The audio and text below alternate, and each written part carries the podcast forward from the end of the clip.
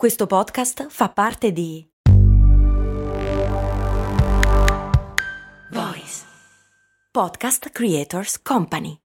Hai già deciso a chi dare il tuo 5 per 1000? Ah sì, lo do a mio cugino che mi ha detto che mi dà il suo. Ma non funziona così, bestia. Il 5 per 1000 lo puoi dare solo ad alcuni enti, ad esempio a chi fa ricerca, come AIRC. Quella che fa ricerca sul cancro? Ecco, vedi che sei informato, sì, quella. Te l'ho detto che lo davo a mio cugino, infatti fa ricercatore in un progetto finanziato da AIRC. Ah, ops, scusa, avevi ragione allora. T'è sempre a pensar male, eh? Però scusami, ma come fa lui a darti il suo 5 per 1000 allora? Ah, maledizione, mi sa che mi ha fregato. Cose molto umane. Allora, oggi devo parlare di microchip, app e vaccini. Volevo parlare di orecchio assoluto, come uno di voi mi ha chiesto, ma la verità è che non ce la facciamo, proprio non ce la fa. Alcuni di voi non ce la fanno. Microchip, app e vaccino, dove intanto l'app è ovviamente quella che secondo molti ci imporranno con la forza se vogliamo uscire di casa. Ma la verità è che no, già si sapeva in realtà, e molte dichiarazioni erano state fatte sul fatto che ovviamente si sapeva che l'app sarebbe stata solamente volontaria. Oggi Conte l'ha dovuto dire e l'ha detto, per cui tranquilli, nessuno vi farà scaricare l'app per uscire di casa. Ma questo non basta, perché adesso gira un'altra cosa. Gira che se il 60% della popolazione italiana scaricherà l'app, allora diventerà obbligatoria. Non si capisce per quale meccanismo, non esiste.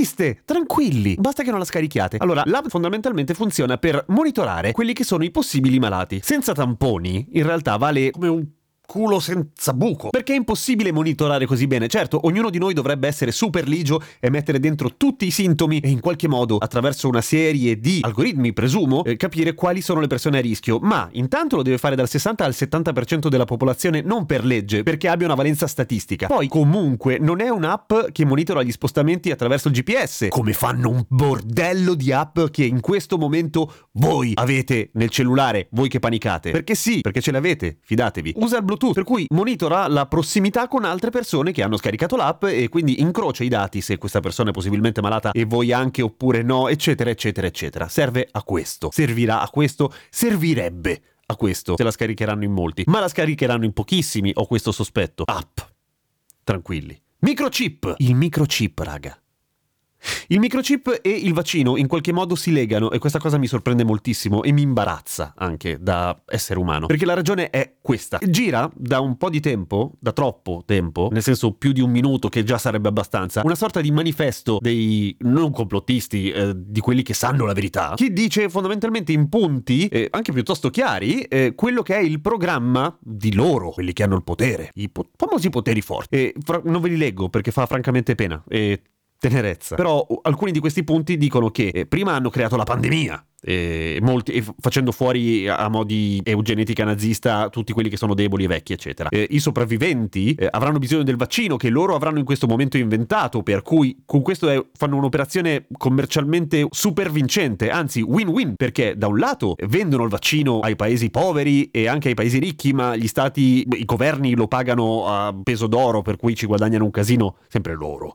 L'altro win sta nel fatto che mentre noi andiamo a chiedere il vaccino oppure ci sottoponiamo coercitivamente alla giusta posizione del vaccino super blavena, loro ci infilano anche il microchip nello stesso momento. Raga, ce l'avete un cane? Un amico che abbia un cane? Ce l'avete un amico? Nel senso, avete mai visto la siringa con cui si inietta il microchip ai cani? Il microchip è grosso così, è grosso. Ci vuole una siringa con un ago grosso e credo che faccia anche un male boia, magari no, questo non importa, però te ne accorgi, non te lo infilano per finta il microchip sotto pelle. E comunque il microchip dei cani, che esiste anche la versione umana ovviamente su base super volontaria, anzi più che volontaria sperimentale, non è altro che un transponder, cioè quello della carta di credito, quella la contactless, serve per aprire le porte, è tipo un tesserino, questo fa, non è che ti possono, tranquillo. Non c'è il microchip. Non sarà mai obbligatorio il microchip. Non credo che sarà mai obbligatorio il vaccino per il coronavirus, il Covid-19. Sapete perché è nata la paranoia del microchip? La paranoia del microchip non è nostra, viene dagli Stati Uniti, come tutte le cose migliori. Viene dal 2013, quando si cercava di screditare brutalmente quello che era Obamacare, cioè il tentativo di Obama di fare una cosa più simile a un welfare da paese civile, con risultati parziali. Diciamo così. All'interno del programma di Obamacare c'era un capitolo che si chiamava CHIP, che stava per Children's, col genitivo sassone, non è che ho sbagliato il plurale, Children's Health Insurance Program, suona così, CHIP.